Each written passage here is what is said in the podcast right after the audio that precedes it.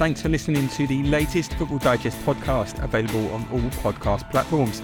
Subscribe now through Spotify, Apple Podcasts, Acast, or wherever you get your podcasts from so you don't miss a single episode. Hello and welcome along to this week's Football Digest with myself, Ned Keating, and I'm joined by Connor Bromley as we run the rule over the latest from the summer transfer window. And Connor, thankfully for this show, but a little bit kind of different to usual. It seems that clubs are getting their business done fairly early in the window. We had Declan Rice uh, and, and, West Ham and Arsenal coming quite close to a deal over him. Again, uh, the structure of said payments are, are still being discussed as, as we record this, but in terms of a fee, it looks like it's been agreed 105 million. Arsenal already signing Kai Havertz, Liverpool having Alexis Mac Allister in the bag. Uh, and it looks like Manchester United are going to join the party now as well. Reports overnight uh, and the back page story on the Daily Mirror, Daily Express, and Daily Star uh, that Manchester United have come to an agreement with Chelsea for Mason Mount. Uh, looks like a, an initial fee of £60 million and then add ons perhaps totaling upwards of, uh, of £5 million. Is this a good signing for Manchester United? Will Mason Mount be a good signing for Manchester United? I think it's a difficult one because I personally feel that Mason Mount is, I wouldn't say necessarily overrated, but I think he's not in that echelon of the world class players. He's not in that that top one percent. He's maybe like a notch below that. That being said, he's what 23, 24. I think he's 24 now.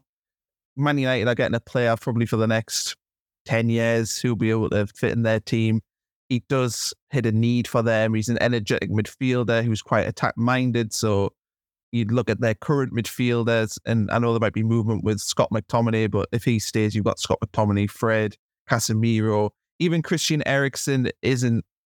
He, he's a more attacking player, but he's not as energetic as Mason Mount. So I think he, he does hit a need for Manchester United. The fee, you know, sixty million pounds I think that probably is a decent fee. You know, you're buying a player who's got Champions League experience, international experience, won the Champions League as well, of course, with Chelsea. So the fee is is is a good one. Um, even though I have reservations over whether or not Mason Mount is genuinely world class. Um, so I think overall it's a it's probably a, a good deal for Man United, but I think it's also a good deal for Chelsea. This is probably one of them transfers that's a win for everyone. I think Chelsea clearly don't value Mason Mount enough to give him the contract that he deserves. I think he signed a new deal just as he came back from loan at Derby. I think he maybe had one season at Chelsea after that and then signed his five year contract that he's on now. He's one of the lowest earners of the regular starters at Chelsea. So they clearly felt that they didn't want to put him on that 200 to 250,000 pound a week bracket. They clearly didn't value him enough to do that. Man United clearly do. I suspect he'll go in there and hundred thousand pound a week plus at Old Trafford. So it's a win for everyone, and I think Mason Mount will do well to have a new setting. You know, you got to remember last year Chelsea were diabolical, and I think he will be very excited to not be in that environment anymore, even if there is a new manager there and sort of new hope at Chelsea. So yeah, I think I think it's a it's a good move all around for all parties. I suppose he'll be very excited to be in the Champions League as well. Returning to that with Manchester United, uh, it, when the move obviously gets over the line, we're talking as if there might be any hiccups, but we don't envisage any hiccups uh, being there with with personal terms already agreed. In terms of where Mason Mount fits in at Manchester United, though, is he going to be in that central midfield position? Is he going to be a winger? I mean, we have seen him used in a number of positions for Chelsea. Uh, but he's getting to that stage in the career now where I suppose he has to nail down one position, one area on the pitch where he will excel and thrive. And, and I suppose moving to a new club allows him to kind of do that so that when he comes to Manchester United, they'll have an idea of exactly where they want to use him. Yeah. And I think, you know, you look at Bruno Fernandes and he has been ran into the ground since he signed for Manchester United. So I think Mason Mount can help them there. He can help them being the number 10. But I also think Man United often you know, you watch games and they sit there with two sitting midfielders when they're playing at home against one of the lower teams in the Premier League. And I think sometimes that really hurts them. I think if they were to add in Mason Mount as one of those, you know, not necessarily sitting, but next to a Fred or a Casemiro, and they put him in there to be the legs, I think he he does make things interesting for them. He gives them lots of options. Uh, the fact that he can also fill in on the wings is a big plus as well because sometimes having a player that's more used to being central on the wing can actually benefit you, particularly if you're wanting to have a, a more you know structured four two three one uh, or four three three. But I suspect Man United probably are going to be four two three one four three three. That that seems to be logical. I think the signing would fit in to that. So I think he does fit in. You need quality players. You know, Man United are playing in the Champions League this year, and Mason Mount, while I don't think he is maybe at the level of a Bruno Fernandes, he's probably just a one notch below. He certainly adds very, very good depth to the team. And I think, you know, he's good to play 50 plus games in a season, which is important. You know, he's done that all throughout his career. So I think he fits into that Man United squad. And I think it's, uh, it's, it's a good signing for Man United a good signing for Manchester United. Um, for Chelsea, of course, they are losing uh, a player of, of good quality. And, and again, it's always sad when an academy graduate uh, does depart. Uh, and, you know, Chelsea fans loved him and they, and they had a special relationship. Of course, that, that is going to be sad for him. But a player who, as you said earlier on, you know, kind of a, a difference in how they value him in, how they value Mount and how Mount values himself in terms of the contract there. Equally as well, it looked like that they probably weren't going to agree a new deal with him because of those differences in valuations between what the club had and what Mount himself had. So, all things considered, sixty million pounds for a player with a year left on his contract is that a good deal for Chelsea, despite the fact that they are losing, you know, a an academy graduate and b someone uh, who who you know we know has got great talent, but given probably what would happen this time next year to get sixty million for him now is is better than getting nothing in twelve months' time. Yeah, and this is why at the start said it's it's a win for all parties because Chelsea are in a position where they're in a rebuild, you know, and I think it's it's probably too simple to say that because they've got American owners who own American sports teams that it's like an American style rebuild. But if you actually look at what they're doing, it it looks to me like they're going very very young. They're not letting any player, you know, they said that after the lost players last year on free transfers, Christensen and, and Rudiger, they're not going to let that happen anymore. And, you know, maybe this is a, a sign of the plan. At Chelsea last season went so disastrously. They made so many mistakes in the market that maybe they've, they've learned from those mistakes. And you look at the players they're linked with, they're all generally under the age of 23.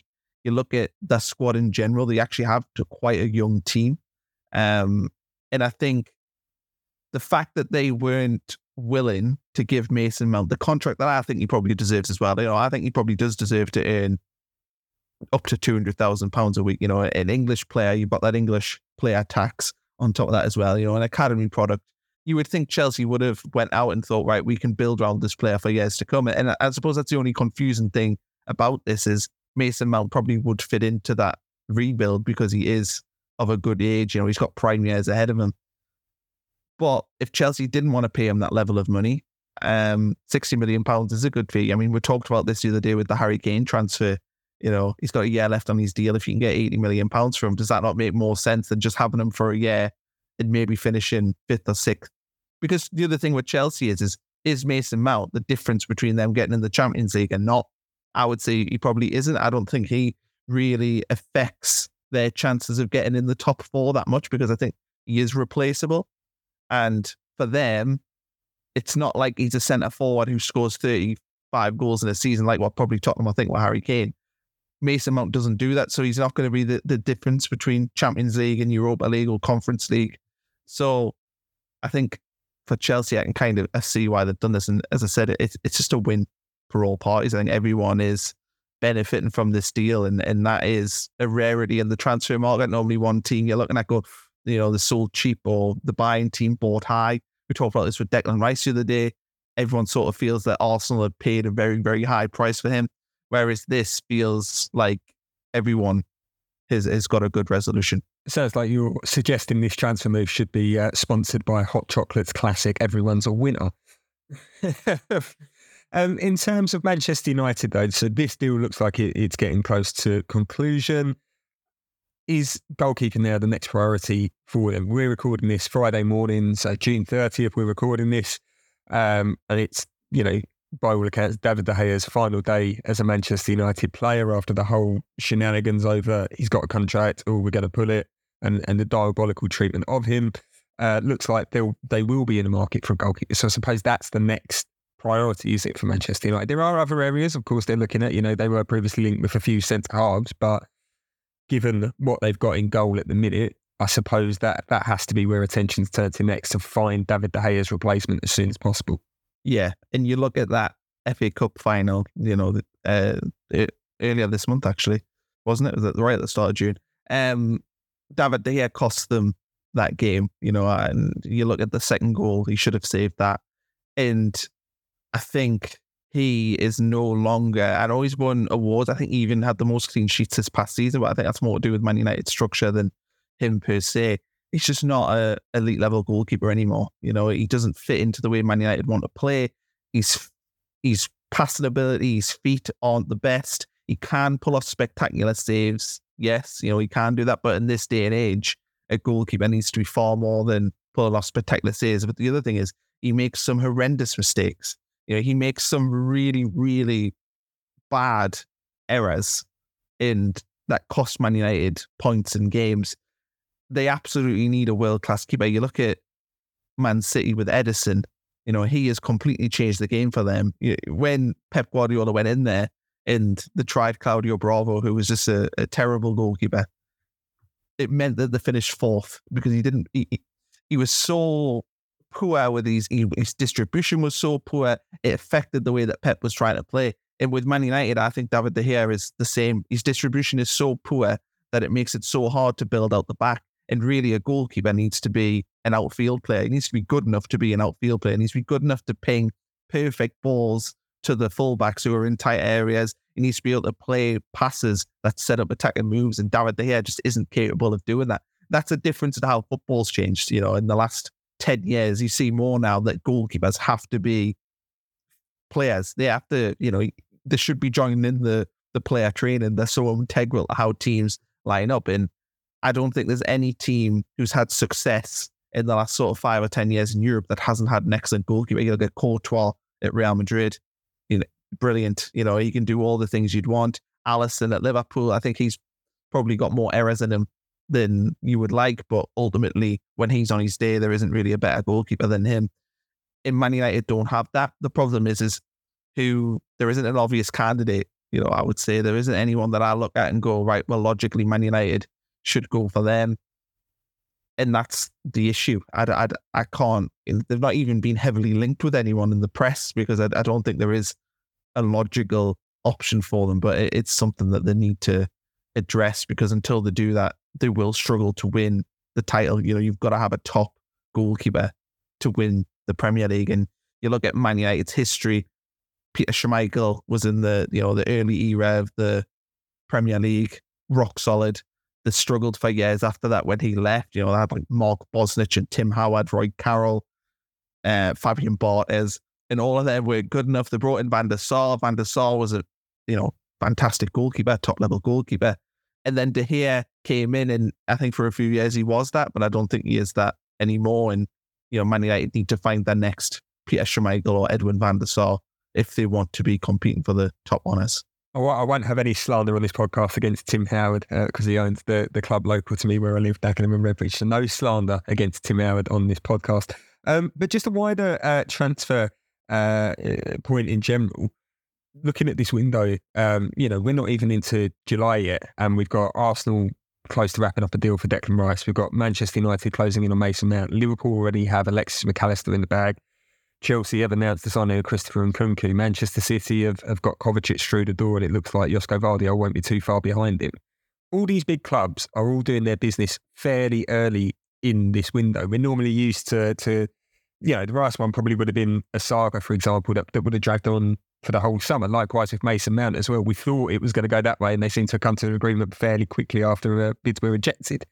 Is this a sign that these clubs are kind of now changing how they want to do this? That they realise the benefits of having you know, these kind of big targets they've had early on in with their squads from the very start of pre-season. That they're not kind of playing catch up if they end up joining halfway through July or, or later on into August. If they have them there from the very start, then by the time the first Premier League game comes around, they're good to go. They're ready to go. They aren't having to play catch up as, as the season started.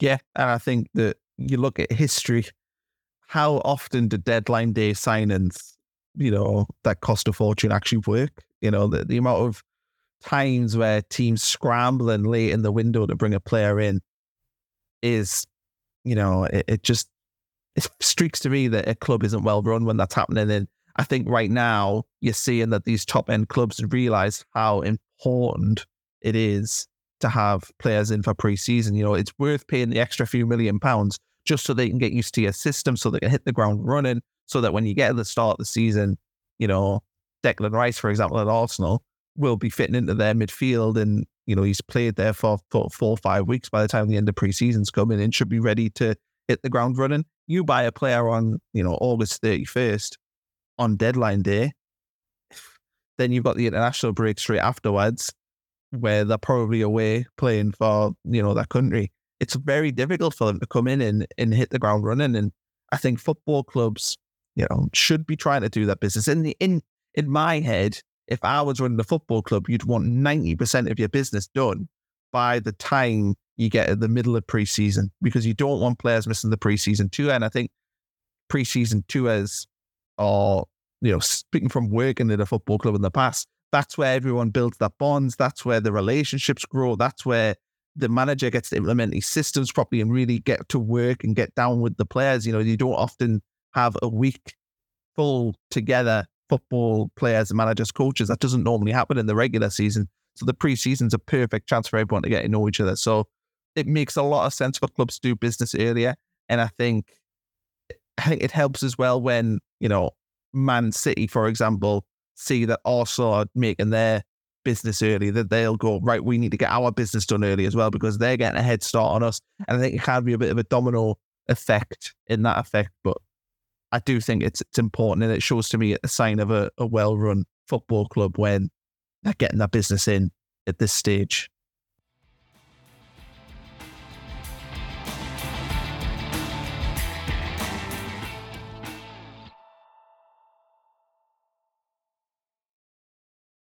Before we go any further on this pod, just want to point you in the direction to any listeners uh, who might be interested and, and love their combat sports.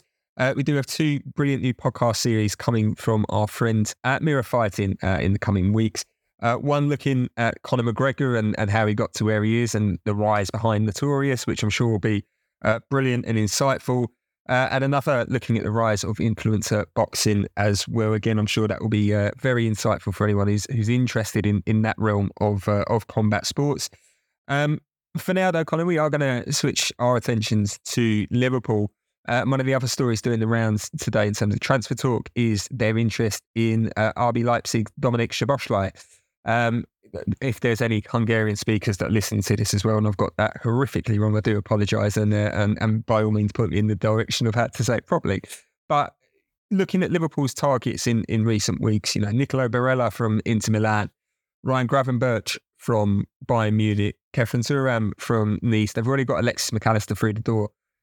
The signs are very much pointing towards uh, Jurgen Klopp looking at this summer as the one in which he wants to rebuild and needs to rebuild his midfield yeah, I think it, it does. But I, I think it also is showing that Liverpool seemingly don't have the budgets of the other teams. You know, I think you look at what Arsenal are doing, you know, and the money that they're spending and continue to spend. Liverpool don't seem to have that kind of money. You know, that seems to me surprising in a lot of ways that they're looking at. Um, you know, look at Gravenberch, for example. Now, I think he's a good player, but he's went to Bayern Munich and he's really, really struggled. I think Bayern Munich paid 16 million in the reports where that they were just wanting to kind of recoup that feedback. So they're not looking at the high end, top end players. I mean, they were linked with Mason Mount for a period. He was linked with Liverpool and, and seemingly they've decided to step aside. Um, I think Szoboszlai, he's a, a player that's interesting. He's came through the, the Red Bull factory, I suppose. And generally, as a general rule of thumb, that's a good thing. They generally produce very, very good players. Um, so maybe they've decided, the scouts have decided that he's the way to go. But the concern for me with Liverpool is, is they just don't seem to have the resources to compete with the other top end teams in the Premier League. And that I know they've had that sort of in the past. They've had to rely on selling. I mean, they, they sold Philip Coutinho for a mad fee and, and reinvested that quite well. And, and Jurgen Klopp, as a general rule, does quite well in the transfer market. But it does feel to me like they're having to rebuild this midfield um, on a budget and also um, in a clever way. The Mac Allister signing I thought was a really, really good bit of business because you know they're able to get that release clause in. But I do sort of worry that they weren't in the sweepstakes on Bellingham. They weren't in for Declan Rice. They seemingly weren't in for Mason Mount. They weren't in for these these big name midfield targets that I think would have been huge for them in terms of rebuilding the midfield. And we saw last season, particularly the first half of last season, how much they struggled in that area and how much they needed reinforcement. So I'd say it's, it's if I was a Liverpool fan, I'd be a little bit concerned looking at what everyone else is doing and looking at how slow they've been in the transfer market so far.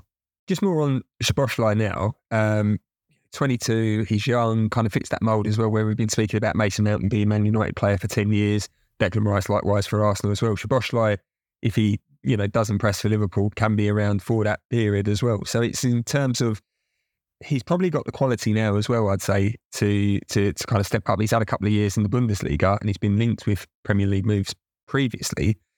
But is he now of that age, that experience where this move will work out? It can be an immediate impact on that first team. Whereas obviously if you sign him when he's, you know, 19, 20, he's probably more of a project player, isn't he? In that sense that you're kind of, you know, giving him minutes, developing him. But whereas now he's coming a couple of years older, has that experience, as we say, from the Bundesliga. He's a little bit more mature in his playing style and in his mentality and in, in how he approaches football matches. Yeah, and I think that it makes sense, you know, to buy players who are in their early twenties over players that are in their, their teens. I think you look at last summer, Liverpool bought in Fabio Carvalho. I know it was a, a lower transfer fee, but they brought him in in the hopes that he could contribute for them, and he didn't really struggle. I think he's about to go out on loan right now. The only concern that I have with Szoboszlai is, is to you look at where he played last season. He played most of his games on the right of midfield, and to me, that's not really the area that. Like I think they needed a, a proper central midfielder, not somebody who is going to probably play anywhere in that forward three. Um, that's where he, he seemed to play most last season. So that's a, a little bit of a concern because I don't think that's the area they necessarily need to address. There, I think the area they need to address is that central midfield. You, you look at what they have at the minute in there, and Jordan Henderson, great player, great leader, but probably not where he was two or three years ago. Uh, you look at they've lost Naby Keita, they've lost Alex Oxlade Chamberlain, didn't really do that well anyway. Harvey Elliott, and Curtis Jones, I look at them and I don't know if they've developed in the way that Liverpool would hope. I, I don't think that they're at the level where they're going to be leading a, a title charge. I don't think they're that good. Fabinho had a really down year, but I think he should bounce back. And Thiago is getting a little bit older. So I thought they needed to add a bit more legs directly into that sort of engine of the team. And I, I don't know if this addresses that. Uh, as ever, we're always delighted to get in any listener comments uh, when we're recording and streaming live. Uh, and we do have one from uh, Richard Huttington on YouTube. Um, and, it, and it kind of covers nicely the next point I had down on, on running the order anyway. Um, Richard's saying that Liverpool need a centre back, a right back, right sided forward, box to box, and central midfielder. So, so a fairly extensive shocking list there for Liverpool. And I suppose that's it, isn't it? That you know, they're already looking at strengthening midfield. Like we say, you know, they've got Mac Allister. There's other links to other players in addition to Szoboszlai in midfield in, in various different kind of roles in midfield as well. So it looks like that's a, an area that they're trying to prioritise. But is there anywhere else that Liverpool need to to strengthen in this window? I say perhaps probably, you know, that front three. I know obviously they're losing Roberto Firmino, but the options that they've got there, you know, Jota, Diaz, Gakpo, Salah, uh, Darwin Nunez as well. I'd say that's probably fairly comfortable and stable. But in terms of the rest of that squad, I kind of, and maybe goalkeeper as well. But there are other areas that, even if it's not first teams that they need, that, that perhaps need a little bit more strength in net. Yeah, but this is this comes back to the the budget thing for earlier, doesn't it? Liverpool don't seem to have the money to add what what's Richard wanting one, two, three, four, five players, you know, and, and I presume that's not including Mac Allister they've signed, so six players overall in the summer. You know, can Liverpool really afford to buy six players that are going to affect their first team. That's a big ask. You know, you're talking six fifty million pound players basically minimum, and they don't have that that level of resource. I think the problem is is the club have failed to invest properly over the previous sort of maybe three or four transfer windows. And last season showed that the team needed reinvestment, and that's starting from a point where they need to really change the team right now, and it's going to cost them a lot of money to do that. It's probably going to take them two or three years to get the team rebuilt properly in the way that Jurgen Klopp wants. So I think they've been a victim of not reinvesting properly. Even the transfers that they've made previously, um, you know, I look at Cody Gakpo coming in in January. He's a good player, but did they need to sign him for 40 million pounds? I, I, don't know if they necessarily did. I, I didn't think that addressed the need. Would that 40 million pounds not have been better waiting for the summer to get invested into the the engine of the team, which I think, as Richard's pointed out, you know, he wants a box to box and and central midfielders, you know, some more than one. You know, Liverpool need to address that area, and all their resources for me needs to go into that that middle of the team because that's what desperately needed improved. They've, they've got Darwin Nunez, who I suspect they will see as their striker for the next, you know, six, seven years. Fine. We know they've got good wingers. We know that it's centre back. I think, you know, Van Dijk, Joe Matip, Konate, decent enough options there. I don't think it, it's something that needs desperately improved. And even at the fullback positions, Robertson and Trent, I like them both. And I think that, you know, Liverpool will be happy going with them and goalkeeper we know is pretty solid. It was just that middle of the team that that desperately needs work. And I would have put all my resources, all my chips into buying probably three central midfielders that would really change the dynamic of this team. Just before we go today, uh, some quick fire transfer fodder, I think, is what we'll call this little section. Um, back page of the Express, we won't spend too much time on, on this one, I suppose, because, uh, you know, Leicester being relegated, port guys, um, I'm, I'm, sure they'll be looking to move players on, so this might be a deal that does interest them. But slightly interestingly, uh, the Express reporting that Roma and Jose Mourinho are interested in uh, Kelechi Iheanacho and uh, Patson Daka. Uh, two strikers from the side that kind of really struggled for goals last season, but it'd be interesting to see how they do in Serie A. Uh, I suppose it'd be one rather than both of them going out there. Um, uh, but for for one that we will touch on a little bit more in depth, just briefly though, uh, Aston Villa closing in on the deal for Pau Torres as being reported by our friends at the Birmingham Mail. Uh, very close to the ground up there, and a very good signing for Aston Villa, I must say. Um, he's obviously someone that knows uh, Unai Emery very well, and Emery knows him very well, having worked together at Villarreal.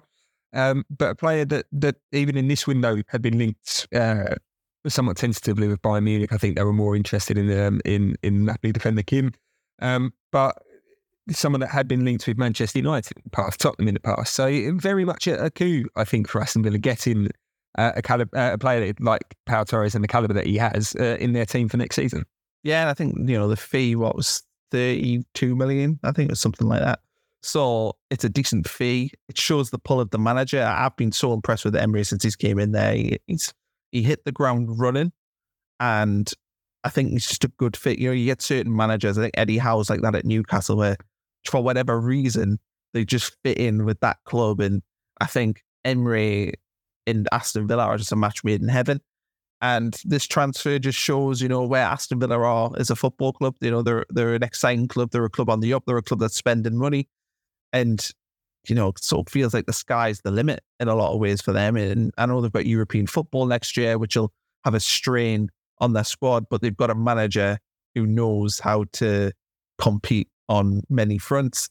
And to me, this is this is a really, really big move, and it's a real statement of intent from Aston Villa. And I'm really excited to see them next season, um, see what you know Unai Emery does with a full season, a full preseason behind them, because I think they could be a real competitor for top four.